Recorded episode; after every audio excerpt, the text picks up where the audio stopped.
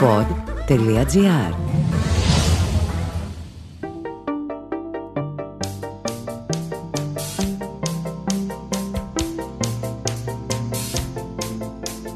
Ακούτε το Home Studio με τον Δημήτρη Μπάρμπα. Ένα μουσικό podcast σε παραγωγή του pod.gr. Δεν ξεχνάμε να κάνουμε follow σε όποιο streaming service ακούμε και μετά ακολουθούμε το pod.gr σε όλα τα social media και εμένα τον ίδιο ως Mr. Music GR. Πρώτη εκπομπή της νέας χρονιάς σήμερα και σας έχουμε ένα ακόμα ιδιαίτερο crossover. Ένα ακόμα γεφυράκι επαφής του κόσμου του ποδοσφαίρου και της μουσικής. Ο καλεσμένος μας σήμερα έχει ένα από τα πιο επιτυχημένα podcast στην Ελλάδα και είναι στιγμή περηφάνειας για εμένα όταν τούτο εδώ το podcast βρίσκεται στην ίδια σελίδα κάπου εκεί στα charts με το Ζωσιμάρ. Όταν μάλιστα η εκπομπή του, με καλεσμένη τη Χαρούλα Αλεξίου, βλέπετε εδώ το crossover που παίζει έτσι, συνέπεσε με την είσοδο του Home Studio Podcast στη δεκάδα του Spotify, αισθάνθηκα μια έμεση σύνδεση με αυτόν τον άνθρωπο που θαυμάζω για την οπτική που έχει για την pop κουλτούρα, μέρος της οποίας ασφαλώς είναι και το ποδόσφαιρο, αλλά και η μουσική. Εξαιρετικός αναλυτής, που έχω αναλύσει αρκετά, εξαιρετικός ομιλητής και βαθύτατος γνώστης του παρελθόντος του αντικειμένου του, αλλά και οραματιστής για το μέλλον του αντικειμένου του, το ποδόσφαιρο. Μαζί μας, γιατί οι αριθμοί δεν λένε ποτέ ψέματα, ο Θέμης Κέσσαρη. Καλησπέρα, Θέμη. Καλώς σας βρήκα. Καλησπέρα. Καλή χρονιά. Καλή χρονιά να έχουμε. Καλή και χρονιά. τιμή που κάνω ποδαρικό. Να ξέρεις, δεν είναι απλό να σου λένε πρώτο podcast, πρώτο επεισόδιο της χρονιάς. Θα έχουμε σένα. Δικιά μας τιμή, σπάς το ρόδιο. Σε εδώ ευχαριστώ πέρα. πάρα πολύ για τα καλά καλή σου λόγια. Αλίμονο, εμείς ευχαριστούμε πάρα πολύ για το χρόνο που, που βρήκες. Ξέρουμε πόσο έτσι φορτισμένο και φορτωμένο είναι το πρόγραμμά σου. Σε θαυμάζω απεριόριστα. Ελπίζω να το κατάλαβες thanks, από, thanks. τη... Πάμε. από την εισαγωγή και πάμε Φύγε από παρακάτω. αυτά, φύγε Πάμε από αυτά. παρακάτω. Λοιπόν, ξεκινάμε με τον pop φάκελο. Ναι. Κάθε φορά που έρχεται ένας καλεσμένος, ανεξάρτητα από το χώρο στον οποίο βρίσκεται, προσπαθούμε να τον σκιαγραφίσουμε μουσικά και ως pop κουλτούρα. Έτσι λοιπόν, θέλω να μου πεις τρεις αγαπημένες φωνές. Πάμε μουσική κατευθείαν. Όλο το, Όλο, ε, το φάσμα. Όλο το φάσμα, όλο το φάσμα. Και αυτό το κάνει και πιο δύσκολο και πιο εύκολο ταυτόχρονα. Ναι, απ' την άλλη τώρα σε ρώτησα όλο το φάσμα. Εννοώντας ότι μπορώ να διαλέξω και ξένη μουσική, οτιδήποτε. ξένη, λοιπά, οτιδήποτε. Αλλά τελικά νομίζω ότι δεν μπορώ να έχω ανα- αγαπημένη ξένη φωνή πάνω από τις ελληνικές. Είναι θέμα γλώσσας, πιστεύω. Και χρειάζεται οτιδήποτε. Αυτό είναι πολύ ενδιαφέρουσα πληροφορία. Ε, νο- έτσι νομίζω, ρε παιδί μου. Ξέρω εγώ, δεν είναι τη υποτιμώ, ρε παιδί μου. Απλώς νομίζω ότι μου μιλάει περισσότερο στη, στον εγκέφαλό μου η γλώσσα και τη συνδέω ταυτόχρονα με τη χρειά και τον τρόπο με τον οποίο μιλάμε τα ελληνικά. Χωρί να σημαίνει ότι είναι πιο σπουδαίες οι ελληνικές φωνές. Οπότε ναι, Μητροπάνος, σένα είναι, ναι. Μητροπάνος, Στράτος, Νότσο Φακιανάκης. Οι αγάπες χάνονται Σβήνουν σαν τα αστέρια Φεύγουν σαν τα καλοκαιριά Οι αγάπες χάνονται Πήγαμε σε αυτή την τριάδα, στην Αγία Τριάδα. Τα Αγία του Τριάδα. λαϊκού. Ξέρω ότι αφήνω έξω το πυθικό της που για κάποιους είναι κάτι σπουδαίο, αλλά για μένα δεν με συγκινούσε ποτέ. Ε, Όχι, ο πυθικό της με συγκινούσε. Ο, με το καταντίδης, όχι. Απλώς είναι πιο σύγχρονο, ρε παιδί μου. Του, ο πυθικό της προφανώς είναι και η κορυφαία. Αλλά δεν με ρώτησες κορυφαίες, με ρώτησες αγαπημένες. Σε ρώτησες αγαπημένες, εννοείται. Ωραία, αφού με ρώτησες αγαπημένες. Έτσι σκιαγραφούμε το δικό σου χαρακτήρα μέσα από τις απαντήσεις. Αφού με ρώτησες αγαπημένες, λοιπόν, ε, είναι του Μητροπάνου, του Στράτου και του Νότι. Πολύ ωραία. Πάμε λίγο μ, έτσι να πεταχτούμε και στο ποδόσφαιρο σε αγαπημένα πράγματα. Αγαπημένες τρεις ομάδες στην ιστορία. Τρεις ομάδες στην ιστορία αγαπημένες. Ναι, ναι, ναι, ναι. Για τον οποιοδήποτε λόγο. Μπορεί να σε πετύχανε σε αντίστοιχη Η ηλικία. ομάδα μου είναι η Λίβερπουλ, εντάξει. Ωραία. Ε, εννοώ και περίοδο. Δηλαδή, Καταλαβαίνω τι λες. ναι, ναι. Αλλά τώρα ναι, πρέπει να πω τη Λίβερπουλ του κλοπ γιατί είναι ακόμα και σε εξέλιξη του Μαξί. Δηλαδή θέλω να πω. Προσπαθεί να φτιάξει μια νέα Λίβερπουλ και όχι την πρώτη που πήρε το πρωτάθλημα κατά του Champions League. Αλλά σε κάθε περίπτωση εξακολουθεί να είναι η δική του εποχή που καθορίζει τη τη συγκεκριμένη διάρκεια. Η Λίβερπουλ, ο Ολυμπιακός του Ιωαννίδη, γιατί έφηβος είσαι μία φορά. και ποτέ δεν ξεχνάς αυτό που αγαπούσες στην εφηβεία, ό,τι και αν ήταν αυτό. Ακούσαμε το podcast με τον Ιωαννίδη που ήταν φανταστικό. Ναι, Όλες είναι, ότι- είναι όλα τα 90s Η και εφηβεία είναι όλη η μας. εφηβεία και ό,τι συμβαίνει στην εφηβεία σου είναι το πιο σημαντικό πράγμα στον κόσμο και δεν το ξεχνάς ποτέ. Όλοι οι Είναι- millennials έτσι ζήσαμε Ιωαννίδη. Ξέρεις τι, ό- ό,τι συμβαίνει όταν είσαι 16, είσαι καταδικασμένος να μην ξεχάσεις ποτέ στη ζωή σου. Μουσική, μαγαζιά, ρούχα, παπούτσια, γυναίκες, οτιδήποτε. Ό,τι συμβεί στα 16 δεν το ξεχνάς ποτέ. Ε, ο Ολυμπιακός του Ιωαννίδη. Τώρα πρέπει να βρω μια τρίτη ομάδα. Ε. Αγαπημένη ερώτηση. ναι, ναι, Πολύ ναι, ωραία. Πάλι για σένα. Πολύ ωραία. Η εθνική του Δωρε Χάγκελ. Η εθνική του Ρεχάγκελ. Όλες, Σωστό. όλες οι εθνικές του Δωρε Δηλαδή εννοώ, Η version. εννοώ μέχρι και το 10 που έφυγε ο Ότο, πετυχαίνοντας το στόχο του να πάμε τότε στο Μουντιάλ. Μέχρι το 10. Όλες. Φέτος είναι η χρονιά του Euro. Ναι. Βγάζοντας το 2004, αγαπημένο Euro; Αγαπημένο γύρο εκτός του 4 είναι του 12. Πήγα με το father τότε είχαμε εισιτήρια και είδαμε τα τρία παιχνίδια της Εθνικής στον Όμιλο και άλλα δύο σε άλλες πόλεις στην Πολωνία. Είναι φανταστική εμπειρία να βρίσκεσαι στο εξωτερικό. Είναι ένα πράγμα να πηγαίνεις στο εξωτερικό και είναι ένα πράγμα να ταξιδεύεις στο εξωτερικό. Το να βρίσκεσαι σε μια χώρα και να παίρνεις το τρένο και να πηγαίνεις από πόλη σε πόλη μαζί με όλο τον κόσμο που ε, μετακινείται μέσα στη χώρα, ε, οπαδούς από όλη την Ευρώπη. Να είσαι με τα τρένα, να πηγαίνεις στα γήπεδα, μετά την επόμενη πόλη, μετά την επόμενη πόλη, να είναι και η εθνική ομάδα της χώρας σου. Να παίρνουμε και την πρόκριση στο τελευταίο παιχνίδι με τον κόλ του Καραγκούνη με τη Ρωσία, να ξαναγυρνάμε στη Βαρσοβία, να παίζουμε με τη Γερμανία. Μετά το 4 είναι μακράν ε, το αγαπημένο μου Γιώργο για όλους αυτούς τους λόγους. Το καταλαβαίνω. Και αλλά- η καλύτερη ομάδα που έχουμε δει ποτέ στην Ευρώπη. Σίγουρα. Η εθνική, η Σίγουρα. Ισπανίας που το πήρε τότε, είναι η καλύτερη version της Ισπανίας, καλύτερη και από το Μουντιάλ του 10 που το είχε πάρει δύο χρόνια Με την νωρίτερα. Ολλανδία που ήταν το 1-0. Με την Ναι, Ολλανδία. ναι, ναι. ναι, ναι, ναι. Ναι. Εντάξει, αυτό είναι φοβερή εμπειρία. Το να ζεις οπαδικά ή μάλλον ναι, ναι. ως κόσμος πλέον και όχι ως επαγγελματίας όλο αυτό το φανταστικό. Θέλω την οπτική ενός ανθρώπου που έζησε το λαϊκό τραγούδι, επειδή έτσι έχω καταλάβει από την εκπομπή σου ότι αγάπησε το λαϊκό τραγούδι και από τις ίδιες τις φωνές, δηλαδή το, Ναι. το επικύρωσα. Η οπτική ενός ανθρώπου που έζησε το λαϊκό και την πίστα έτσι σε μια φοβερή άνθηση, σε ένα φοβερό peak. Πώς έζησες όλη αυτή την εμπειρία, Τι είχε να μας πει στα 90s ή στα early zeros που ήσουν εσύ σε μια ηλικία, ρε παιδί μου, που το συνειδητοποιούσες απόλυτα; Ναι. Τι είχε να μας πει; Σε σχέση με σένα τον ίδιο, αλλά και με το κοινωνικό πλαίσιο που ζούσαμε στην Κοίτα ρε Ελλάδα. παιδί μου, να σου το πω, να σου το πω αλλιώς. Εκεί στα τα 90s που πλέον έχουν γίνει κάτι σαν τα 60s. δηλαδή πώς ε, τη δεκαετία του 80 μας λέγανε δεν περάσει τα 60s και εμείς κάναμε Α, Παναγία μου τα 60s και πηγαίναμε και διαβάζαμε και βλέπαμε οτιδήποτε σχετικό για να πάρουμε μια μυρωδιά από μια δεκαετία που ποτέ ήταν φοβερή, αλλά δεν τη ζήσαμε. Κάπως έτσι έχουν εξελιχθεί τα 90s τώρα. Δηλαδή, όλα τα μπεζιδίκια του λέμε 90s και μας κοιτάνε λες και έχουμε ζήσει κάτι φοβερό, ας πούμε. Με έναν τρόπο έχουμε ζήσει κάτι φοβερό. Και σε παγκόσμιο επίπεδο. Δηλαδή, είναι ταυτόχρονα το ίντερνετ, ταυτόχρονα ο Τζόρνταν, οι Bulls. είναι, είναι πολλά πράγματα μαζί. Πολλά hit points στα 90s. Πολλά hit points στην pop κουλτούρα, ακόμα και τα super models, η dance μουσική, το rave, όλα αυτά.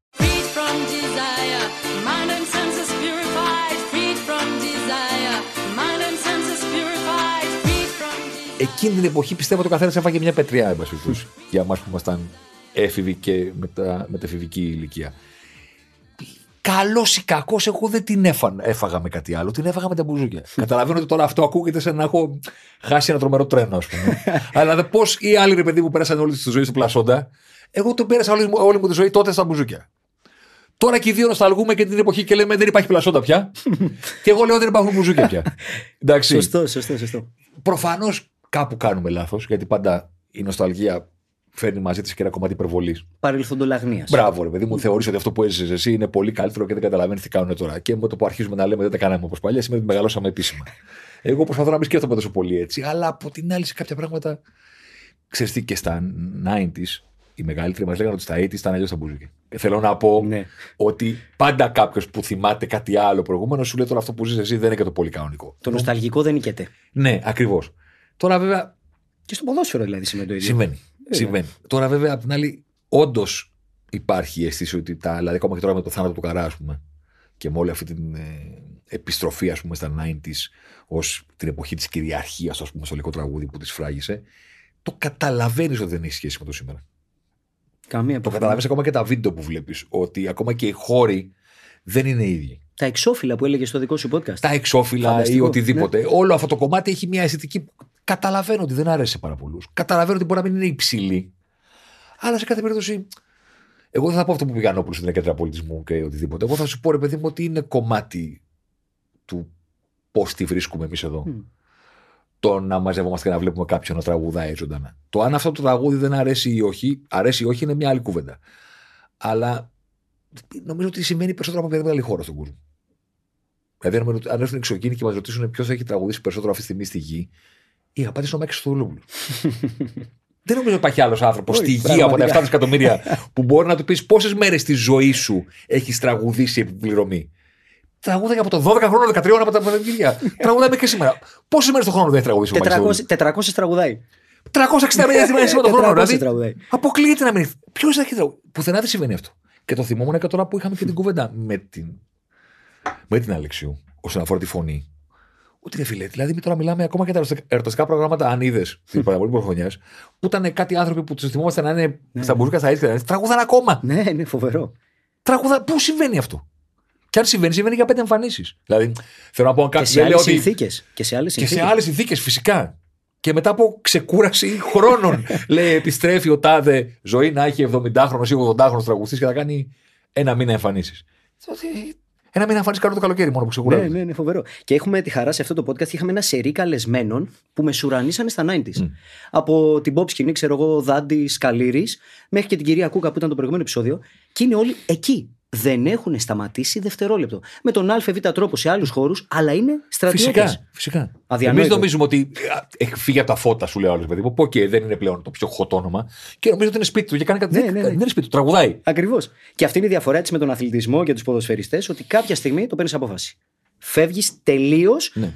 πας backstage, προπονητές κτλ. Προπονητής, Και αυτό είναι. αναλυτής, ναι. Και εδώ πέρα είναι δύο ερωτησούλες που προκύπτουν. Η πρώτη είναι, τι πιστεύεις ότι μπορεί να αναβιώσει ευκολότερα, το ελληνικό λαϊκό τραγούδι ή το ελληνικό ποδόσφαιρο;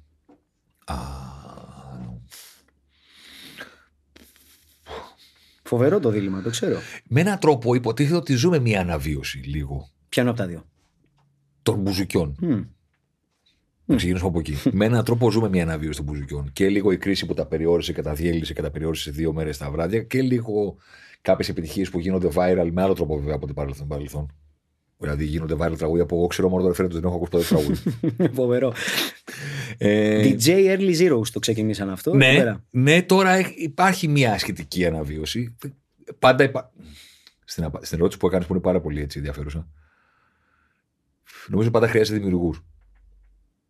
Δηλαδή, όταν, έβγαινε, όταν την εποχή των talent show, που ήταν όλοι να βλέπουμε talent show και να τσακωνόμαστε για το ποιος είναι καλός και ποιος δεν είναι, ε, και μετά να λέμε αυτό θα βγει και θα κάνει καριέρα, εγώ πάντα την ίδια ερώτηση έκανα στι παρέες μου. Ποιος θα το γράψει; Σωστό. Μα τι εννοείς, λέω, αν βγήκε. Ε, φω- φανταστικό. Ποιος θα το γράψει; Ποιος θα το γράψει; Ναι, ναι, Αν το γράψει κάποιος, μπορεί. Αν δεν το γράψει κανένας, δεν μπορεί. Το ελληνικό τραγούδι είναι κατεξοχήν κάτι που το κινεί ο δημιουργός. Έχω αποχαιρετήσει πάρα πολλούς δημιουργούς που δεν τους θεωρούμε και τίποτα σπουδαίο, γιατί πάντα θα βάλουν αυτό που τραγουδάει τις τελευταίες δεκαετίες. Και πλέον δεν είναι, δεν είναι εύκολο δηλαδή, να προκύψει κάποιος. Δεν θέλω να σου πω ονόματα που έχουν χτίσει τη δισκογραφία των 80s και των 90s, αλλά όταν μιλάμε για ασύλληπτες πένε και μουσικούς και στιχουργούς, κάποιους που δεν είναι γνωστοί. Αλλά έχουν, άμα τους πεις τις επιτυχίες που έχουν γράψει, θα πούνε, έλα ρε. Ναι, ναι. Και ποιος είναι αυτός; Δεν τους ξέρει κανένας. Και ποιος είναι αυτός; Και σου έχει γράψει τραγούδια που τα έχει χορέψει άπειρες φορές Ναι. ε, στη, στη ζωή σου. Όπα. το τράκαρα. Στο όπα θα το κάνω. Ας την Εκείνη μόνο ξέρει και μέσα της τα κλαίει Ας την λέει, ας την Δημιουργούς θέλει. Το ισχύει και στο ποδόσφαιρο. Ευτυχώς υπάρχουν, αλλά δεν βγαίνουν μπροστά. Όπως και στο ποδόσφαιρο. Ναι, το ποδόσφαιρο εντάξει. Ελλάδα λοιπόν, ποδόσφαιρο, Το ποδόσφαιρο χρειάζεται. δημιουργούς ανθρώπων ή δημιουργούς εντός γηπέδου; Πώς το βλέπεις; Καταρχήν αυτή τη στιγμή να πούμε ότι δεν είναι, καλό. Δεν, δεν είναι άσχημα το ποδόσφαιρο. Δηλαδή τώρα που μιλάμε, έχουμε πιο πολλά θετικά πράγματα να πούμε από ό,τι είχαμε πριν από κάποια χρόνια. 15 σίγουρα. Γιατί έχουμε ένα πρωτάθλημα με φοβερό ανταγωνισμό. Έχουμε ένα πρωτάθλημα στο οποίο υπάρχει διεκδίκηση του τίτλου από τέσσερις ομάδες, κάτι που προφανώς και πρωτοφανές είναι, αλλά και προσδίδει μεγάλο ενδιαφέρον πέρα από την αντιπαλότητα. Έχουμε καλές ομάδες που στηρίζουν τους προπονητές. Έφυγε και ο Γιοβάνοβιτς, αλλά οκ. Σε κάθε περίπτωση είναι ο ΠΑΟΚ του Λουτσέσκου, είναι η ΑΕΚ του Αλμέιδα, ήταν ο Παναθηναϊκός του Γιοβάνοβιτς μέχρι τώρα που μιλάμε. Έχουμε την εθνική ομάδα για πρώτη φορά μετά από 10 χρόνια, δηλαδή το Μουντιάλ της Βραζιλίας, Που ελπίζουμε. να έχει στη, στη- στη- μια ζαριά ακόμα στα χέρια της για να πάει στην τελική φάση ε, μεγάλης διοργάνωσης, έστω και στο Euro. OK, το Μουντιάλ είναι πιο δύσκολη διαδικασία.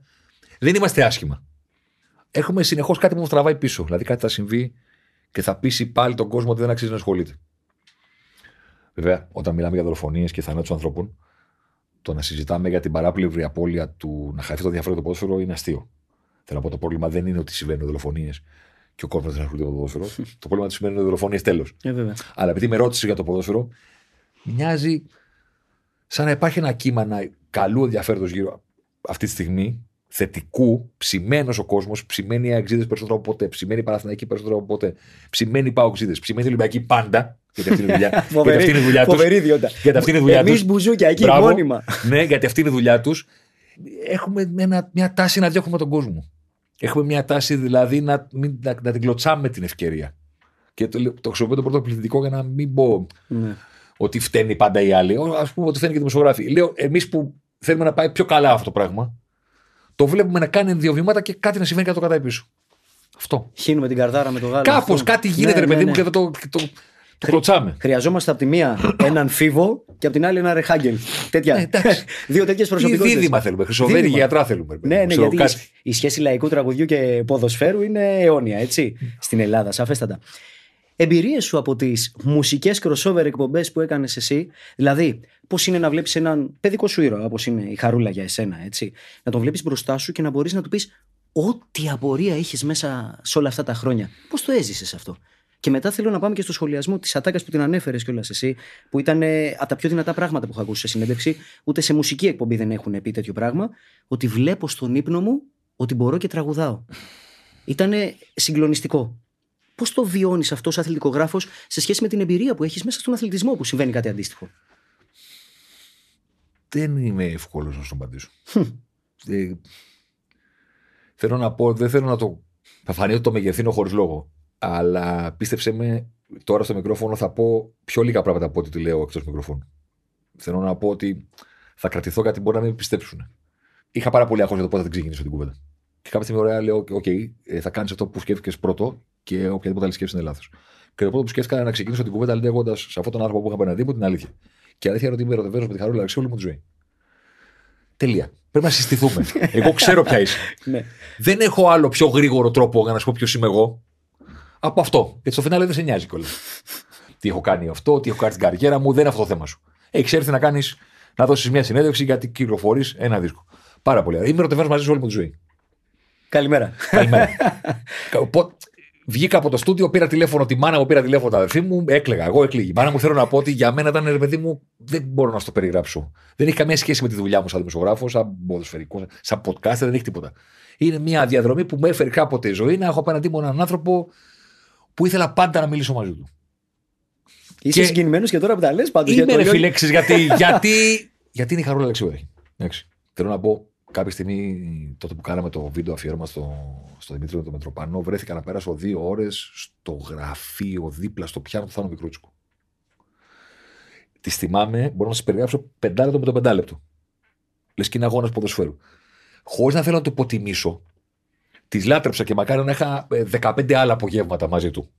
Με τον Θάνο Μικρούτσικο, για να μιλάω μαζί του για ποδόσφαιρο, για μπάσκετ. Μας έλεγε για τον Καλάθι, μας έλεγε για την Εθνική Ισπανίας, ήξερε τα πάντα για την κλήρωση τη Champions League. Μιλάμε, έλεγες ρε φίλε, μπορώ να Πώς γίνω φίλος σου. προλαβαίνεις, Ναι, ναι. μπορώ να γίνω φίλος σου, μπορώ να έρχομαι κάθε μέρα εδώ να σε βλέπω.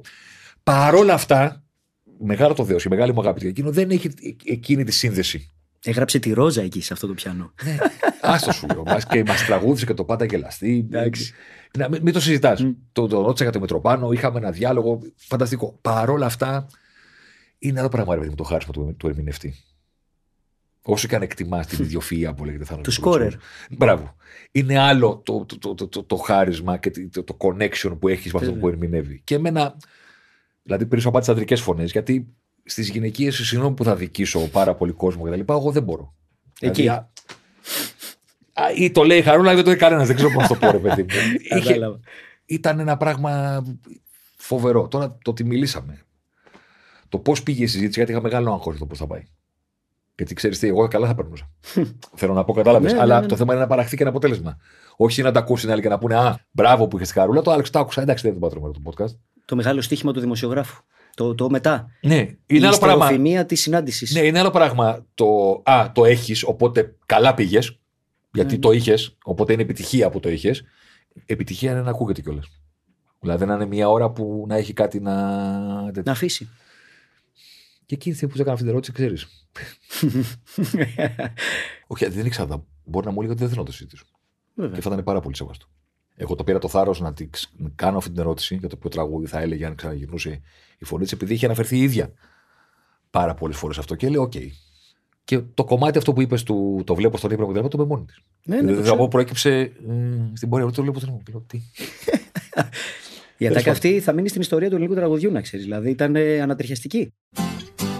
Κάποτε χτίζα ένα όνειρο τη μέρα Τώρα η στράτα μου δεν πάει παραπέρα Φεύγω Τώρα φεύγω Γιατί συνειδητοποιείς αυτό το πέρασμα στην άλλη πλευρά; Αυτό το πέρασμα. Και στον αθλητισμό, δηλαδή, κάνω αυτή πάντα την αντιστοιχία. Γιατί σε τέτοιο επίπεδο οι τραγουδιστές είναι αθλητές. Είναι άνθρωποι οι οποίοι έχουν δώσει τον εαυτό τους και είναι η ζωή τους 24 ώρες. Και ξαφνικά το παίρνεις απόφαση σε άλλες ηλικίες και λες, παιδιά, παπουτσάκια, αποδητήρια και ό,τι γίνει. Και μάλιστα για τη Χαρούλα Αλεξίου, επίσης ως follow-up εκεί στις ερωτήσεις που κάνατε, ήταν ότι, οκ, ως τραγουδίστρια δεν μπορώ, αλλά κοίτα να δεις, δόξα τω Θεώ, βρήκα ένα δημιουργικό τομέα που είναι το acting και μπορώ και, σε, και υπάρχω. Γιατί εσείς οι ηθοποιοί είστε τυχεροί. Γιατί μπορείτε. Και βάλε ποδοσφαιριστής, 38, εκτός αν είσαι ο Ιμπραΐμοβιτς, Και τραγουδώ πολλά λες. τραγουδιστές, ηθοποιοί, σε φάση πιο μετά το θέμα της σύνταξης. Είναι συνταρακτικό η στιγμή που πλησιάζει και η χαρούλα της βγάζουν όλοι το καπέλο με τον τρόπο με τον οποίο το διαχειρίστηκε. Και με τον τρόπο με τον οποίο είναι φοβερή η δίψα που έχει να είναι κοντά στη δημιουργία των πραγμάτων, λες και είναι. Λες και είναι 20 χρόνων. λες και είναι 22 και θα τα κινήσει όλα το δικό της το, το μεράκι και δική της δουλειά. Φοβερό πράγμα. Εκπληκτική γυναίκα, εκπληκτική ερμηνεύτρια, εκπληκτική στα πάντα της. Και είμαστε πολύ τυχεροί που μέσα μας δόθηκε ευκαιρία σε όλους τους υπόλοιπους εμάς, τους ακροατές, μέσα από το podcast του, να δούμε κάποιες πτυχές τις οποίες δεν τις μοιράζεται εύκολα. Σαφέστατα. Αγαπημένο τραγούδι Μουντιάλη Euro. Θυμάσαι κανένα; Δεν έχω. Ξέρεις τι, τα, τα ξεχνάω. Αυτό είναι πολύ μεγάλο στοιχείο. Γιατί να τα ξεχνάμε, γιατί δεν είναι καλά τραγούδια; Το Γουάκα Γουάκα, Γουάκα θυμάμαι. Ξέρεις ποιο θα σου θυμίσω; Το, του Euro ήταν το Φόρσα. Το θυμάμαι Ναι, το ε, Φόρσα. Αυτό θυμάσαι Και το απ' όλα. πήραμε. το πήραμε, ρε φίλε. Γι' το αυτό. πήραμε. Το, το συσχέτισες με αυτό. Το Έχουνε- πήραμε. Έχουν γραφτεί τραγουδάρες. Έχουν γραφτεί τραγουδάρες που δεν έχουν μείνει στην ιστορία. Γι' αυτό είναι Κάτσε, προς δεν λες μελέτη. για τα τραγούδια των Άγγλων. Όχι μόνο για τον Άγγλο. Αγαπημένα τραγούδια είναι. Επίσημα Αγαπημένα Euro. τραγούδια ποδοσφαιρικά Ναι. για ομάδες τουρνουά είναι το It's Coming Home, τον, ε, αυτό, το Lightning Seeds και το. Ε, προφανώς. Three ε, Lions. πώς λέγεται, το Three Lions on the Earth. Ε, ναι, εννοείται αυτό. Αυτά είναι. Τέλος. Εννοείται. Σ- Σκέψου ότι υπάρχει Μουντιάλ του 2002 πρέπει να ήταν. Κόπα Ντελαβίδα. Ναι. Το Ρίκι Μάρτιν, οκ. Ναι, βέβαια, Με εννοείται. follow-up τραγούδι Living La Vida Loca. La Vida Loca φυσικά. Που εδώ σε πηγαίνω πάλι στο podcast μας που είμαστε πραγματικά πολύ χαρούμενοι. Είχαμε τον δημιουργό αυτού του τραγουδιού. Το, το είδα. Τον Desmond Child. Το είδα. Το είδα. Και μας έλεγε, κοίτα να δεις, θέλαν από μένα επιτυχιάρα. Πάρ' τηνα. Βρίσκουμε πέ- πέντε Δουλειά μου λεξούλες. Δουλειά μου είναι. Βρίσκουμε πέντε λεξούλες που θα χτυπήσουν σε όλο τον κόσμο. Έπιασε αυτό. Πάμε άλλο ένα ίδιο. Living la vida loca. Είναι εκπληκτικός ο τρόπος. Να σε πληροφορήσω, μάλιστα το είχαμε πει και πέρσι. Είχαμε πάλι το ίδιο crossover με τον κύριο Σωτηρακόπουλο. Τότε που ήταν η περίοδο του Μουντιάλ. Το Waka Waka έχει. Είναι νούμερο ένα, νομίζω, στα views. Ήταν μέχρι κάποια περίοδο. Είναι τρελή η επιτυχία του. Κι όμως δεν μας κάθονται, ειδικά στους Έλληνες. Γιατί δεν έχουμε μάθει να συσχετίζουμε όλη την κουλτούρα γύρω από μια διοργάνωση, θα πω εγώ ίσως. Με το τραγούδι. Και με το τραγούδι, αλλά γενικότερα τα όσα συμβαίνουν γύρω από το ίδιο το αγωνιστικό. Ενώ στο εξωτερικό και στην Αγγλία, ειδικά, το ξέρεις πολύ καλύτερα από μένα, παίζουν πάρα πολύ με το ευρύτερο πλαίσιο. Μπαίνεις στο γήπεδο και είναι τα χρώματα που θα σε υποβάλουν. Είναι ο τρόπος Ναι. με τον οποίο σε υποδέχονται. Και εδώ, επειδή σίγουρα έχει ζήσει εξέδρα αγγλική, μπορείς να αποτυπώσεις και για τους νεότερους άνθρωπου που μας ακούνε τη διαφορά ανάμεσα στον τρόπο με τον οποίο βιώνεις την εξέδρα στην Αγγλία και από τα συνθήματα, δηλαδή να βάλουμε και το μουσικό και το ηχητικό κομμάτι, σε σχέση με τον τρόπο που το βιώνεις στην Ελλάδα. Ναι, εντάξει. Είναι- Είναι άλλος κόσμος, το ξέρω. Σκέψου κάποιον που δεν το έχει καθόλου. Δεν σαν. είναι γιατί και εμάς μας αρέσει τα τραγουδά. Μμ. Και εμείς, περισσότερο από τους Άγγλους ίσως, έχουμε βάλει το τραγούδι, όχι το σύνθημα. Είναι ένα πράγμα το σύνθημα και άλλο πράγμα το τραγούδι. Το τραγούδι πρέπει να πατάει σε υπαρκτό τραγούδι και σε υπαρκτή μελωδία. Το σύνθημα είναι να φωνάξεις το όνομά σου ρυθμικά ή να πούμε κάτι για τη μανούλα του διαιτητή ή του αντιπάλου ή Ναι. του οτιδήποτε. Εντάξει. Η κουλτούρα του να αλλάζουμε τους στίχους στα τραγούδια και να τα κάνουμε για κάτι άλλο, εγώ τη θεωρώ φανταστική. Δημιουργικότατη. Ξέρεις, δεν είναι ακριβώς δεδομένο πού ξεκίνησε αυτό. Υπάρχει μια μεγάλη υποψία, την οποία τη στηρίζω γιατί με συμφέρει. Λίβερπουλ. Μπράβο, ότι ξεκίνησε στο Liverpool αυτό. Έχουμε τους Beatles, εντάξει. Είναι πολλά. Μμ. Ε, πριν από αυτό, ναι. Υπάρχει αυτό το περίφημο ε, ρεπορτάζ από το BBC Panorama που είναι το 1964 που έχει πάει ένας δημοσιογράφος και είναι την τελευταία μέρα του πρωταθλήματος και κάνει ένα ρεπορτάζ μπροστά στο κόπ. Το κόπ τότε είναι με όρθιους, είναι μια λαοθάλασσα που πηγαίνει πέρα δόθε γιατί είχαν και το συνδυνήθιο να τραγουδάνε και να κουνιούνται. Οπότε ε, γινόταν αυτό το πράγμα. Γιατί ήταν όλοι όρθιοι. Εκεί την εποχή τι συμβαίνει; Συμβαίνει το ότι στο Liverpool θεωρούν ότι είναι το κέντρο του κόσμου. Διότι από εκεί έχουν 10 μπάντες και μία από αυτές έχει κατακτήσει τον κόσμο. Αλλά έχουν και άλλες τόσες. Και έχουν και τα κλαπ και έχουν και το cover και έχουν αφαιρεί ιστορία. Και έχουν και την ομάδα που παίρνει το πρωτάθλημα. Προ- Για πρώτη φορά δε το παίρνει από το 47. Και έχουν τη συνήθεια να τραγουδάνε Beatles, Jerry and the Pacemakers και όλους τους υπόλοιπους στην κερκίδα γιατί τους βάζει ο DJ. Με τα λόγια των τραγουδιών, τον ίδιο. Με τα λόγια των τραγουδιών.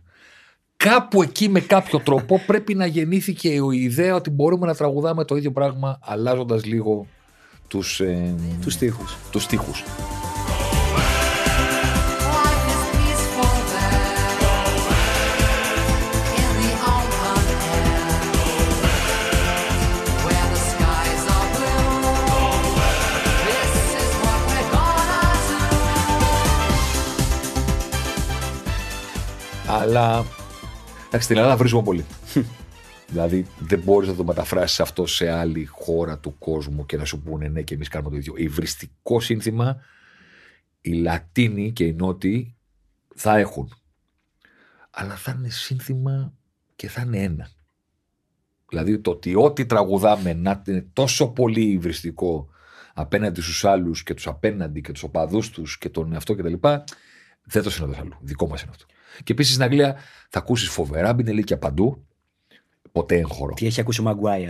Τι Ναι. έχει ακούσει ο Μαγκουάιρ. Είναι το εγχωρό, ξέρεις, θα είναι λίγο, λίγο ηρωνικό. Θα είναι κάτι τέτοιο. Δεν θα Αγγλικό είναι... χιούμορ. Θα έχει μέσα του πολύ το αγγλικό χιούμορ. Αυτό το, το, το πειρακτικό. Αυτό. Μμ. Αυτό. Τι- Πολύ βρήσιμο εγχωρό σε έναν άνθρωπο με το όνομά του είναι δικό μας και μας. λίγο νότιο εδώ. Μμ. Ιταλικό, Ισπανικό και Μεσογειακό Λατινική λίγο, Αμερική. ναι. Ναι. Δεν συνηθίζεται. Σε πάω λίγο στο dark place αυτού αυτής της Ναι. ερώτησης. Το πιο ντροπιαστικό έτσι και σύνθημα που έρχεται στο μυαλό σου ποτέ; Κάτι το οποίο, ρε παιδί μου, είναι πολύ μαύρο. Πολύ μαύρη σελίδα.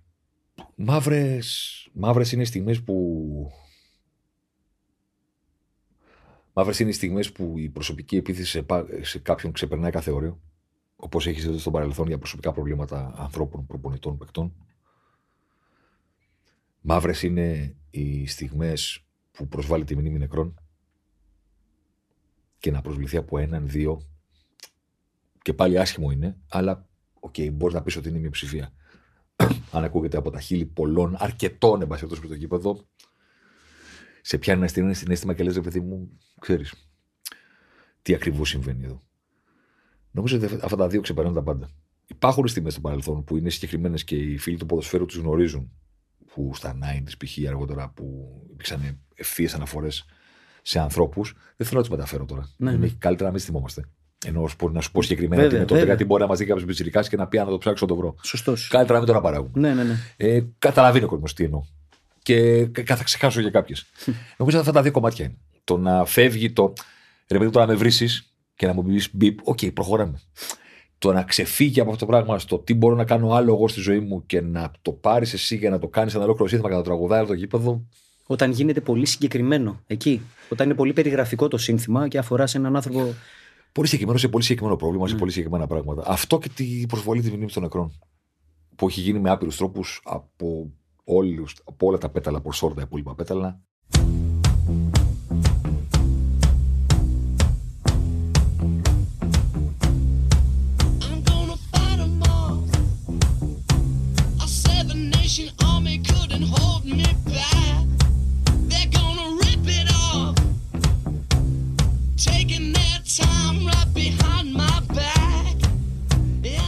Στην απέναντι στη χαρούμενη πλευρά, έχεις αισθανθεί ποτέ έτσι να, να σου σηκώνει την τρίχα, ρε παιδί μου, μέσα σε μια εξέδρα με συγκεκριμένο τραγούδι σε συγκεκριμένο γεγονός; Πάει το μυαλό σου. Σίγουρα στη, στο Euro, το 4. Σε ποιον αγώνα ήσουν μέσα. Στους τρεις, που, που, του τα τρία νοκάουτ. Γαλλία, Πορτογαλία, και Γαλλία, Τσεχία και, Τσεχία. Πορτογαλία. Ε, ήμουν στα τρία νοκάουτ μέσα. Η κερκίδα στον, Τρα- στον Τραγκάο με τη Τσεχία είναι η πιο συγκλονιστική παρα- συμπαράσταση που έχω δει ποτέ σε ελληνική ομάδα. Αυτά δεν τα ζήσαμε εμείς από τηλεόραση, δεν μπορούμε με τίποτα να Ναι, αλλά εγώ μη χάσω το πανηγύρι που κάνατε εσείς εδώ. Σωστό.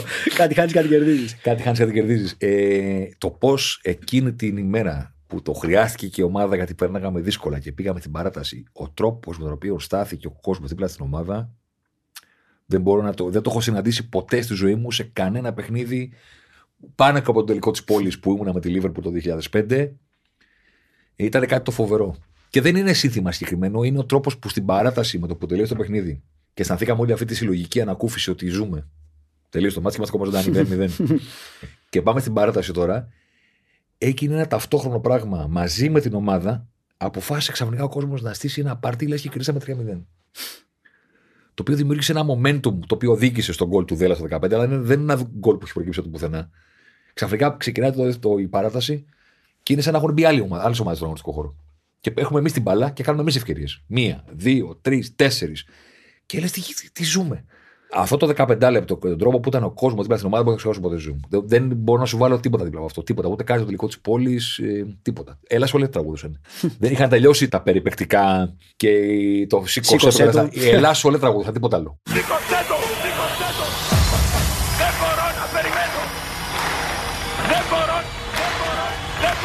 περιμένω.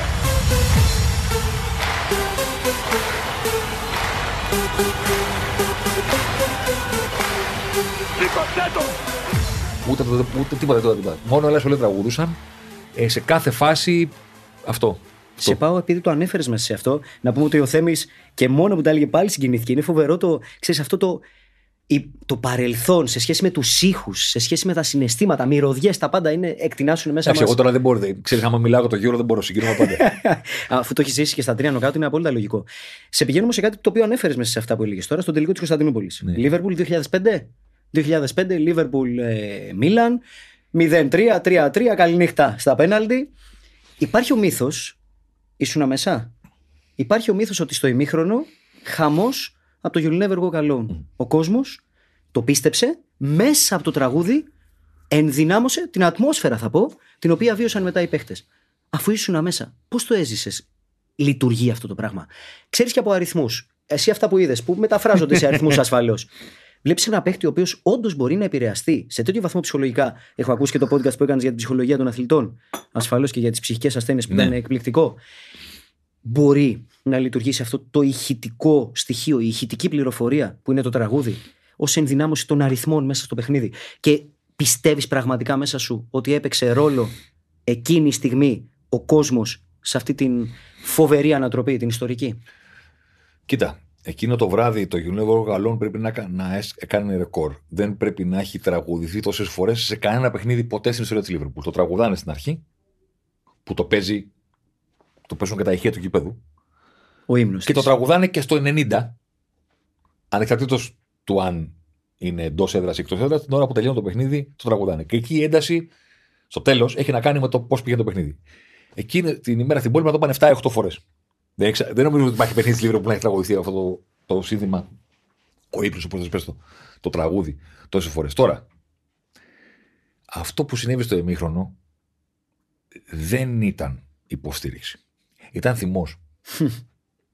Δηλαδή ήταν το μήνυμα ενός κόσμου ότι, οκ, εντάξει, να μην το πάρουμε. Ρε εσείς, για όνομα του Θεού. 3-0 ημίχρονο. Έχουμε έρθει 40.000 θεατές. Έχουμε πιάσει όλο το γήπεδο εκτός από τη γωνία που είναι οι Μιλανέζοι. Όλο το υπόλοιπο γήπεδο είναι πάντα τη Λίβερπουλ. Έχουμε έρθει από όλα τα μήκη και τα πλάτη του πλανήτη. Είχε μια ένταση πρωτόγνωρη το πώς το τραγούδισαν στο ημίχρονο. Υπάρχουν πολλά ντοκιμαντέρ τα οποία το αναφέρουν, αλλά λίγοι έχουν το πραγμα... Δεν υπάρχει το πραγματικό απόσπασμα του πώ το πάρει το ημίχρονο. Κλέβουν και βάζουν το απόσπασμα από τη λήξη του αγώνα και το βάζουν στο ημίχρονο για να πούνε Να, εδώ είναι η στιγμή. Υπάρχει και ο μύθος το αν το άκουσαν οι παίχτε στα αποδητήρια ή όχι. Που κάποιοι λένε ότι το άκουσα και κάποιοι λένε ότι δεν το ακούσαμε. Έτσι όπως ήμασταν. Οπότε να πεις ότι όντως ξέρω εγώ το άκουσαν και είπαν ρε, εσύ πρέπει να βγούμε να κάνουμε κάτι. Σε κάθε περίπτωση ήταν μια, μια υπενθύμηση ότι εμείς είμαστε εδώ και πρέπει να κάνετε κάτι καλύτερο από αυτό. Ναι, ήταν Ήταν- δήλωση του κόσμου. Ήταν λίγο απειλητικό. και δεν ήταν η απειλή με τον τρόπο που το κάνουμε στα ελληνικά. Το παίξε την μπάλα της ζωής σου, αλλιώς εμείς θα κάνουμε κτλ. Ήταν με το ίδιο που τραγούδι που τραγουδάμε όταν σας αγαπάμε. Θα το τραγουδήσουμε ξανά τώρα, γιατί δεν μπορούμε να βγάλουμε κάτι στοιχάκια της πλάκας στο πόδι. δεν είναι αυτή η κουλτούρα μας. Δεν είμαστε και ο Οδυσσέας Ιωάννου. ναι, δεν, είμαστε, δεν είναι αυτή η κουλτούρα μας, εν πάση περιπτώσει, ε, στην Αγγλία. Και να σας πούμε ότι δεν είμαστε εδώ. Ανάξτε τα, τα κασκόλα, τα καπνογόνα. Τώρα, όσον αφορά την επιρροή στους παίχτες, ρε παιδί μου, αν αυτό το μάτι δεν είχε κόσμο, δεν θα, δεν θα το γύρισε ποτέ η Liverpool. είναι ένα παράδειγμα του το ότι νιώθεις την υποχρέωση να κάνεις κάτι το παραπάνω. Το αν θα σου βγει μετά είναι θέμα τύχης. Να σου κάτσει. Δηλαδή, όλες οι ομάδες του κόσμου θα λέγανε εσεί 3 με την πάμε να αντιδράσουμε. Δεν θα τους έβγαινε. Στη Liverpool βγήκε όχι γιατί. επειδή ε, έτσι ήταν να Είναι και γίνει. συνθήκες του, του ματς. Έτσι ήταν να γίνει. Ε, συνέβησαν μαγικά πράγματα. Βάλανε 3 γκολ σε 6 λεπτά. Δεν έχει ξαναγίνει ποτέ στην ιστορία. Εντάξει. Οκ, έπαιζαν μια ομάδα που ήταν 10 φορές καλύτερα από εκείνους. Δηλαδή, γίνανε πολλά. Αυτό που λέω πάντα πάντως σε όποιον με ρωτάει για αυτό το ματς, επειδή ξέρεις αν ήμουν μέσα, του- του- το έχω πει πολλές φορές, το έχω γράψει πολλές φορές, θα το πω άλλη μία. Το ματς τελείωσε στο 3-1. Είναι το γκολ του Τζέραρτ που έκανε το 3-1, είναι το μοναδικό γκολ στην ιστορία του ποδοσφαίρου που μέτρησε για 4. Το βλέπεις να έρχεται. Αυτό που έγινε στο γήπεδο όταν έγινε το 3-1, έλεγες καταρχήν πού ήταν κρυμμένοι όλοι αυτοί; Μία έκρηξη πρωτοφανής, ένα, ένα- όλα αυτά τα νεύρα από το 3-0 έγιναν ξαφνικά μία ενέργεια που λες: τι, τι έγινε εδώ; Μέχρι να προλάβουν να καταλάβουν οι Ιταλοί. Είχε γυρίσει το παιχνίδι, είχε τελειώσει, είχε πάρει Λίβερπουλ. Ε, όλο αυτό οφείλεται στον κόσμο και στην αντίδρασή του.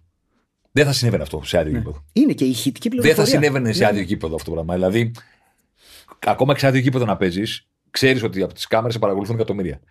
Δεν είναι εκεί. Δεν είναι δίπλα όμως. Ξέρεις ότι εκπροσωπείς ένα ολόκληρο έθνος όταν παίζεις με, το, με την Αργεντινή, με τη Γαλλία στο τελικό του Μουντιάλ. Παρ' όλα αυτά, χρειάζεται κάποιους που να είναι εκείνη τη στιγμή ε, εκεί. Γιατί τα εκατομμύρια από τις τηλεοράσεις δεν μπορείς να τους νιώσεις. Είναι λίγο. Τα, οι κερκίδες είναι λίγο. Όχι λίγο. Είναι ο χώρος από την αρχαία τραγωδία. Καταλαβαίνω ότι σε κάποιους το ποδόσφαιρο δεν φαίνεται τόσο σπουδαίο όσο η μύδια και ο ειδήποδα ή οτιδήποτε. Εντάξει, εγώ θα πω ότι είναι παραπάνω από αυτό. Γιατί έχει και λίγο την αρένα, τη ρωμαϊκή. και γιατί δεν έχει σενάριο. Και γιατί κανένας δεν μπορεί να σου πει τι θα γίνει στο τελικό του 2005 ή στο τελικό του Μουντιάλ το 2022 και πώς τελικά από ποια κύματα θα περάσει ο Μέση για να πάρει το Μουντιάλ.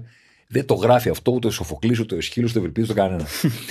Χρειάζεται δίπλα το χορό που συμμετέχει με αυτά που φωνάζει, είτε με την εχλαγωγία, είτε με το που κάνουν όλοι μαζί έτσι όταν υπάρχει χτυπάει στο δοκάρι, είτε με τις βρισχές όταν δίνεται ένα απέναντι που ακούσει μια βαβούρα, είτε με τη σιωπή που επικρατεί, που σφυρίζουν όλοι πριν εκτελεστεί ένα πέναλτι. Όλα αυτά είναι ο ήχος του ποδοσφαίρου. Κάποιες φορές έχει και μπινελίκια που σε κάνουν να συχαίνεσαι το, το, όλο σου το είναι. Αλλά συνολικά όμως αυτό το πάνω κάτω είναι ο χώρος αρχαίας τραγωδίας ο οποίος συμπάσχει συγκλονιστικά με αυτό που συμβαίνει. Δεν μπορεί να το επηρεάσει. Είναι σαν το χορό δηλαδή. Μιλάει στον Ναι. ήρωα ή μιλάει για λογαριασμό του, αλλά δεν μπορεί να παρέμβει στην ιστορία. Η- Μόνο σχολή, Σχολιαστικά. μόνο σχολιαστικά μπορεί να παρέμβει, γιατί έτσι είναι φτιαγμένη η σύμβαση του έργου. Εντάξει, εσείς είστε ο χορός και εμείς εδώ πρωταγωνιστούμε. Εντάξει, έτσι το έχει γράψει. Κάπως έτσι είναι και οι κερκίδες στο, στο ποδόσφαιρο. Θέλουν πάρα πολύ να παρέμβουν. Θα θέλαν πάρα πολύ να πάρουν την παταδίτια ή να απο- αποκρούσουν ή να, να κερδίσουν το τάκλιν ή οτιδήποτε. Δεν μπορούν να το κάνουν. Οπότε δίνουν όθηση σε αυτούς που να το κάνουν. Και αυτό είναι όλο. και λειτουργήσε μια χαρά το 2005. Υπάρχει και ταινία, το One Night in Istanbul, δεν ξέρω αν ναι, το έχεις φυσικά, δει. καλά, προφανώς. Το οποίο με πασάρει στο εξής.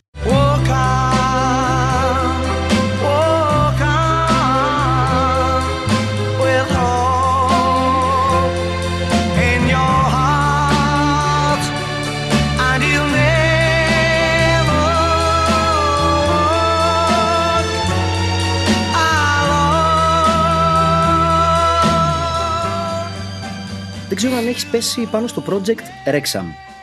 Όχι. Δεν έχεις Δεν το- πέσει; Δεν έχω παρακολουθήσει δευτερόλεπτο. Γιατί ήθελα να ρωτήσω την άποψή σου πώς γίνεται το προϊόν το ποδοσφαιρικό να μετατραπεί σε χολιγουντιανό προϊόν. Γιατί είναι εντυπωσιακό αυτό το πράγμα και πρέπει. Ξέρω να τι το- είναι. Ναι, ναι, ναι. Δεν έχω παρακολουθήσει δευτερόλεπτο. Το οποίο δούλεψε ποδοσφαιρικά. Αυτό είναι το εντυπωσιακό. Ότι έχεις μια τέτοια κατάσταση δύο ανθρώπων χολιγουντιανών, αναλαμβάνουν μια ομάδα και πέρα από το χρηματικό, πλαισιώνουν μόνο με αγάπη χωρίς καμία γνώση και γίνεται και δουλεύει. Και βλέπεις τη ρέξα ξαφνικά, αρχίζει και Πηγαίνει. ανεβαίνει. Είναι αδιανόητο. Τι τραγούδι θα αφιέρωνε στο Μέση και τι στο Ρονάλντο; Επειδή ξέρω ότι έχεις ασχοληθεί με, με αυτό το δίδυμο αρκετές Α, φορές. Τώρα κι εσύ. Ναι, ναι, το ξέρω ότι είναι δύσκολο, αλλά αυτό είναι που θα μείνει. Πω, θα με κάνεις viral τώρα. Θα σε κάνω. και αφήνουμε και μια παύση δραματική. Πω, πω, θα με κάνεις viral τώρα. Ναι, θα σε κάνω. Θα- δεν ξέρω, πρέπει να σκεφτώ αν θα απαντήσω. Ή απάντησε το δεύτερο που σου έρχεται στο μυαλό. Εντάξει, κοίτα. Στο Μέση είναι εύκολο το the best. Γιατί είναι πραγματικά ο καλύτερος. Μπορεί να μην είναι ο GOAT για κάποιον. Γιατί ο καθένας ορίζει τον greatest όπως θέλει εκείνος. Και αυτή είναι η μπινιά που έχουν κάνει. Αυτή είναι η αλητία που έχουν κάνει οι Αμερικανοί. Που έχουν βάλει τον greatest και μετά ο καθένας λέει τον greatest όπως θέλει εκείνος. Και σου λέει για μένα μεγαλύτερος είναι αυτός. Και έχουμε, παράγουμε περιεχόμενο, κολομάμε όλοι μαζί. Βγάζουν τα βίντεο, τσακώνονται μεταξύ τους. Οι άνθρωποι είναι καθηγητές. Αν το ρωτήσει ποιος είναι ο καλύτερος όμως, ο Μέση είναι ο καλύτερος ποδοσφαιριστής που έχουμε δει ποτέ σε πάνω από 30 παιχνίδια. Τελεία. Undisputed. Ανδιαφυσβήτητο. Όποιος δεν το καταλαβαίνει είναι σαν να λέει ότι το Everest δεν είναι πιο ψηλό από τα υπόλοιπα βουνά. Είναι. Το αν σ' αρέσει περισσότερο το Φίτζι, δικαίωμά σου. Πεθαίνει το Κιλιμάτζαρο, κανένα πρόβλημα, αδερφέ. Καβάλα το. Κανένα πρόβλημα, κανένα πρόβλημα. Δεν είναι ψηλότερα όμως. Δεν είναι ψηλότερα. Το Everest είναι υψηλότερο. Simply the best, Τίνα Turner. Ναι, ρε παιδί μου, δεν είναι. είναι το Everest το καλύτερο. Τελεία.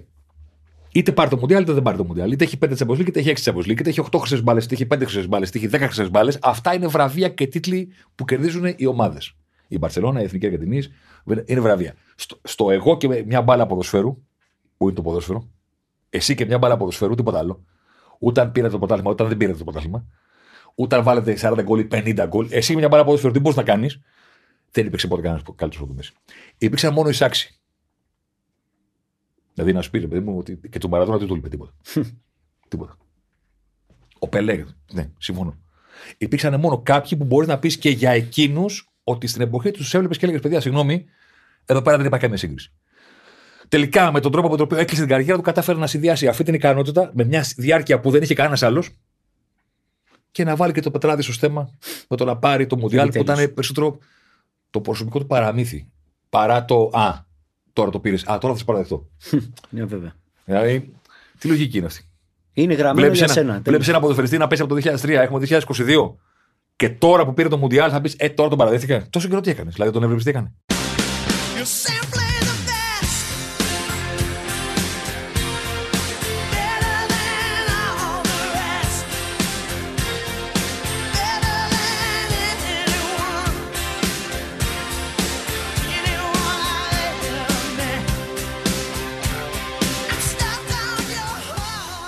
Αυτές τι πάσει που έκανε, αυτές τι κούρσει που έκανε, αυτά τα γκολ που έβαλε, όλο αυτό το πράγμα το κάνει όλη του ζωή. Από την ημέρα που εμφανίστηκε μέχρι σήμερα. Συν άλλα τόσα που δεν κάνει και το πήρε ο χρόνος. Θέλω να πω ότι έκανε ακόμα περισσότερες τρίπλε και ακόμα περισσότερα πράγματα. Ο ίδιος είναι. Δεν θέλω να πω τον Ρονάλντο.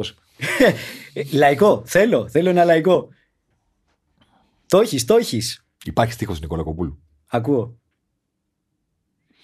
Όχι, δεν θέλω. θα, θα, με, θα με κυνηγάνε. Θα μας κάνεις τώρα να ψάξουμε όλους τους τοίχου και θα να με κάνουμε αντίστοιχα. κυνηγάνε. Και η Ροναλντική. Ναι, μωρέ, θα με κυνηγάνε. Και δεν καταλαβαίνω ότι δεν είναι μίσος εναντίον του. Είναι ότι εσείς ρε παιδιά το έχετε διαστρεβλώσει το πράγμα και πιστεύετε, θέλετε να τον κάνει κάποιος που είναι το 8, να τον κάνετε το 9 και το 10, ενώ δεν είναι. Το ξέρεις ότι πάλι θα σκάνω viral γιατί θα βγάλω από κάτω μια σειρά από στίχους και θα πω διαλέξτε ποιος στίχους ταιριάζει. Θα σου πω αυτό που είπα, στο, Άντε, πο- ναι. αυτό που έβαλα στο podcast. Ναι. Αυτή η συνήθεια που είχε ο Ρο- Κριστιανό Ρονάλντο να στέκεται στις μύτες όταν βγάζουν φωτογραφίες, την οποία κάποια στιγμή. Την... ενώ δεν ήταν κοντός. Καμία σχέση. Λαμπάτα. μιλάμε. Περπάταγε και, τρεγυμί- και τρε- τρεμιγή. Ακόμα και όταν το διαπίστωσαν ότι το κάνει και τον βγάζανε φωτογραφίες και του το δείχνανε, δεν σταμάτησε ποτέ να το κάνει. Δηλαδή δεν είναι του έφυγε το απίτη, τώρα με πήρανε χαμπάρι. Κάθε φορά που κάθεται με κάποιον, κάνει έτσι και κάθε μήνε. Αυτό είπα στο, pod- στο podcast, ρε παιδί μου. Με έναν τρόπο αυτό το πράγμα, που, αυτή η συνήθεια που είχε, νομίζω ότι το χαρακτηρίζει γενικά. Προσπάθησε όλη του την καριέρα, θεμητό για κάποιους, να αποδείξει ότι είναι ψηλότερος από αυτό που είναι. Ωραία. Αυτό. Τώρα μας και γράψεις καλύτερα. Αυτό. Το που θα ψάξουμε. Ναι, ναι, και έχεις σου δίκιο. ξαναλέω, Έχεις δίκιο. απ' έξω βλέποντάς το, το καταλαβαίνω σαν κίνητρο το να πετύχεις περισσότερα από το Μέση. Το καταλαβαίνω. Το καταλαβαίνω να θέλεις να μείνεις στην ιστορία ως κάτι το φοβερό μαζί σου. Δεν μπορείς να πεις όμως ότι, ότι είσαι κάτι που δεν είσαι. Δηλαδή το ύψος είναι αυτό. Ναι, ναι, σωστό. δηλαδή τα φώτα Σωστό. ίσως γράφει. Κατάλαβα, κατάλαβα απόλυτα. Έτσι το βλέπω εγώ. Σε πηγαίνω τελειώνοντας Ναι. σε μια άλλη αγαπημένη μου ποδοσφαιρική φιγούρα που άκου τι κονέ τώρα θα κάνουμε με τη μουσική. Βλέπεις. David Beckham, Ναι. ο οποίος καλά έχει πει και τα τραγουδάκια του. Δεν θα σε πάω στο εύκολο, την ε, γυναίκα του, Spice Girls, αλλά θα σε πάω. Σε εκείνη την εποχή είδαμε το ντοκιμένταρι, άκουσα και την εκπομπή σου, καταπληκτικό, ανεπανάληπτο. Υπάρχει εκεί σε ένα παγκόσμιο κύπελο που είχε ένα προπονητή αμφιλεγόμενο, τον Χόλντεν. Το, το, τον. Ε, Γκρε... όχι, Περίμενε. Περίμενε, όχι, περίμενε. Κόλλησε το κεφάλι μου. Χόντλ. Χόντλ, μπράβο. Χόντλ. Ο Χόντλ έχει βγάλει ένα από τα χειρότερα τραγούδια της ιστορίας, Δεν το ξέρω. το οποίο είναι το Diamond Lights. Δεν το ξέρω. Μαζί... Με πιάνεις απορτιμάστο. Ναι, ναι, ναι. Το θέμα είναι το εξής. Βλέπουμε λοιπόν έναν άνθρωπο ο οποίος έχει στην ευθύνη του κάποιο προπονητής.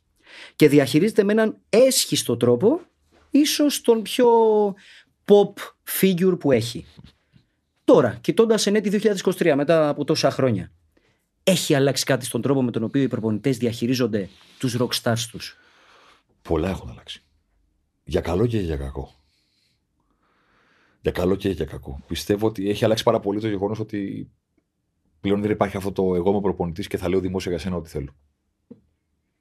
Είναι πλέον παροχημένο το να σεντράρεις δημόσια τους παίχτες σου, να το πω λαϊκά, και ότι αυτοί μετά για να σου αποδείξουν ότι έχεις άδικο θα πρέπει να παίξουν καλά στα επόμενα παιχνίδια και έτσι πηγαίνει ο κύκλος. Είναι παροχημένος αυτός ο τρόπος management. Από την άλλη, αυτό κάνει καλό στου παίκτε κατά τη γνώμη μου. Κάνει καλό στο ότι είμαι ο κλοπ και δημόσια θα σας αγκαλιάζω.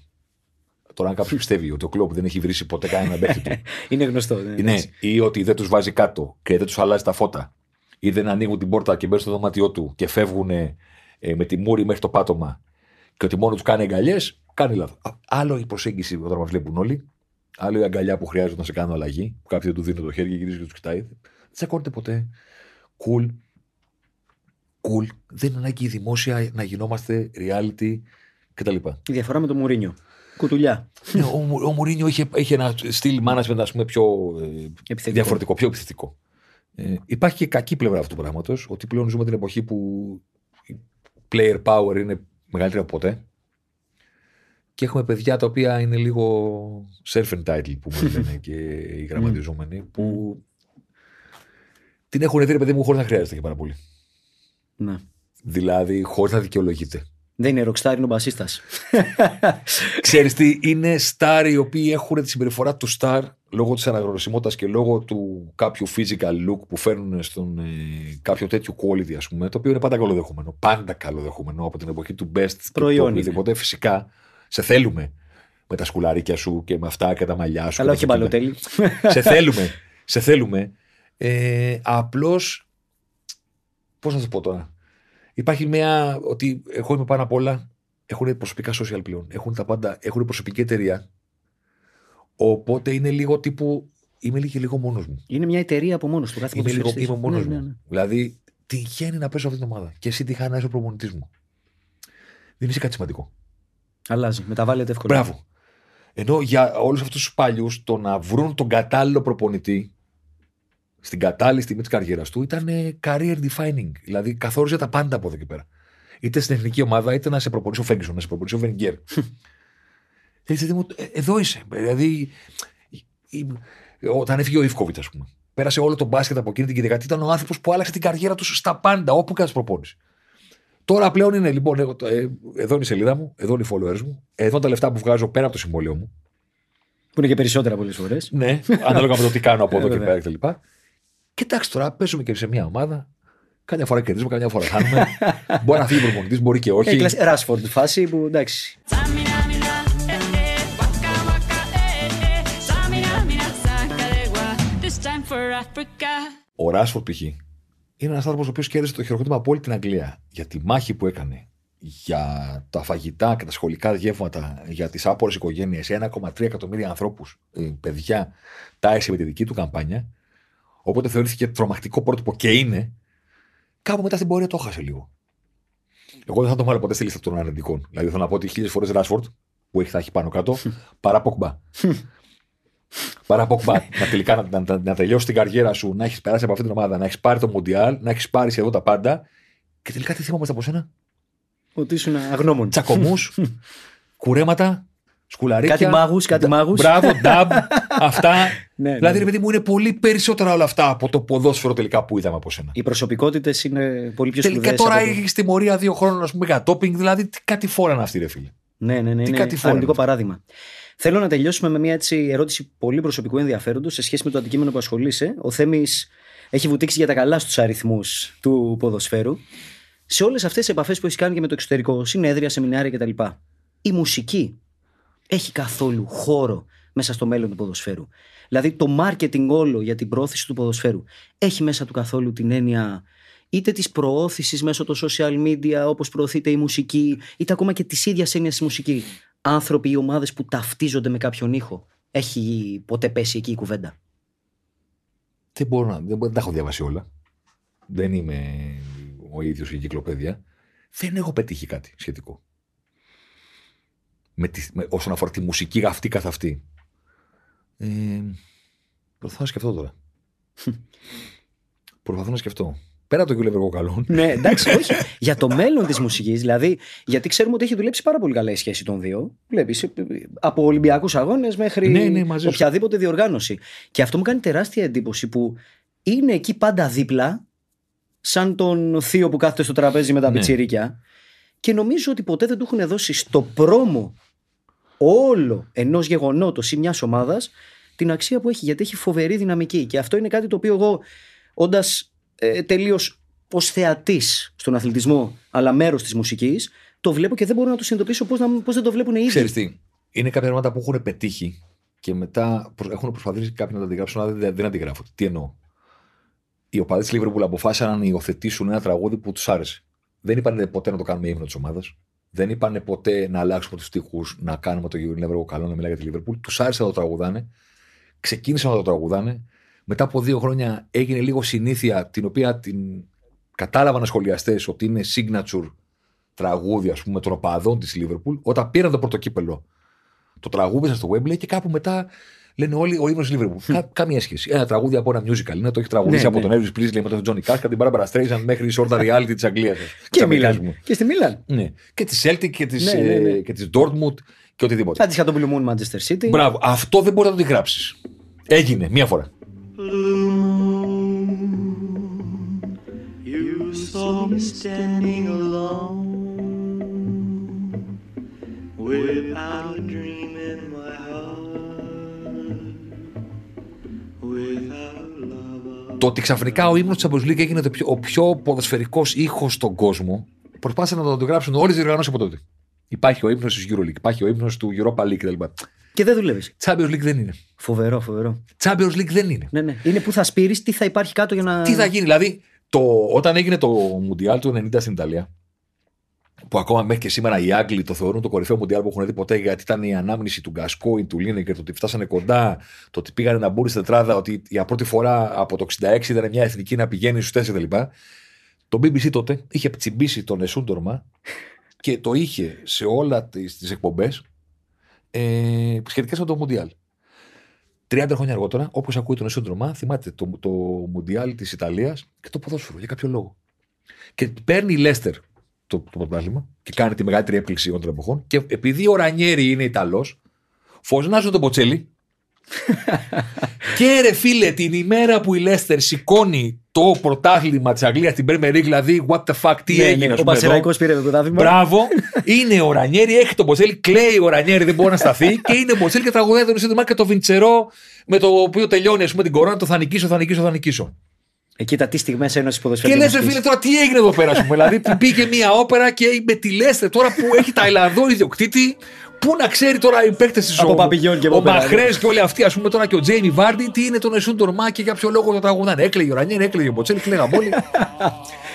ναι, αυτό δεν αντιγράφεται. Δεν αντιγράφει. δεν αντιγράφει. Ούτε μπορείς να πεις ότι τι να κάνουμε, να γράψουμε ένα τραγούδι να γίνει επιτυχία. Είναι πολύ short-lived και είναι πολύ κάτι στις νεανικές ηλικίες. Θεωρώ ότι άμα γίνει μελέτη και βρούνε το know-how, θα γίνει φοβερό πρόμο κονέ. Δεν ξέρω. Θα δούμε. Το Δεν ελπίζουμε.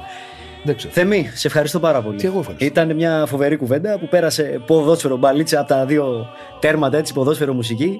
Παίξαμε μπαλίτσα στο κέντρο. Βάλαμε το Μέση και το Ρονάλντο και τη Λίνα Νικολακοπούλου να θυμίσω. Θα σου το πω τώρα εκτός να κλείσει Θα μου το πεις λοιπόν. Ακούσατε το Home Studio με τον Δημήτρη Μπάρμπα, μαζί μας σήμερα τον Θέμης Κέσαρης. Να ακολουθήσετε παντού πρώτα τον καλεσμένο μας, Θέμης Κέσαρης, το Ζωσιμάρ, το podcast στο οποίο προσωπικά εγώ δεν χάνω εκπομπούλα για κανένα λόγο. Περιμένω πώς και πώς κάθε πέμπτη Και θα δούμε. και θα δούμε. Να ακολουθήσετε το pod.gr σε όλα τα social media. Εμένα τον ίδιο ως Mr. Music GR. Καλή χρονιά να έχουμε. Είναι χρονιά Euro για να έρθω στο σημερινό μας θέμα. Είναι και χρονιά πολύ σπουδαίων συναυλιών που θα γίνουν το καλοκαίρι. Ήδη έχουν αρχίσει και ανακοινώνονται πράγματα. Είμαστε πατμόν και σε αυτή την εκπομπή. Από όλους εδώ στο στούντιο και τον Θέμη και εμένα προσωπικά. Καλή χρονιά με πολύ ποδόσφαιρο, υγιές ποδόσφαιρο και πολύ καλή μουσικούλα. Ευχαριστούμε πολύ.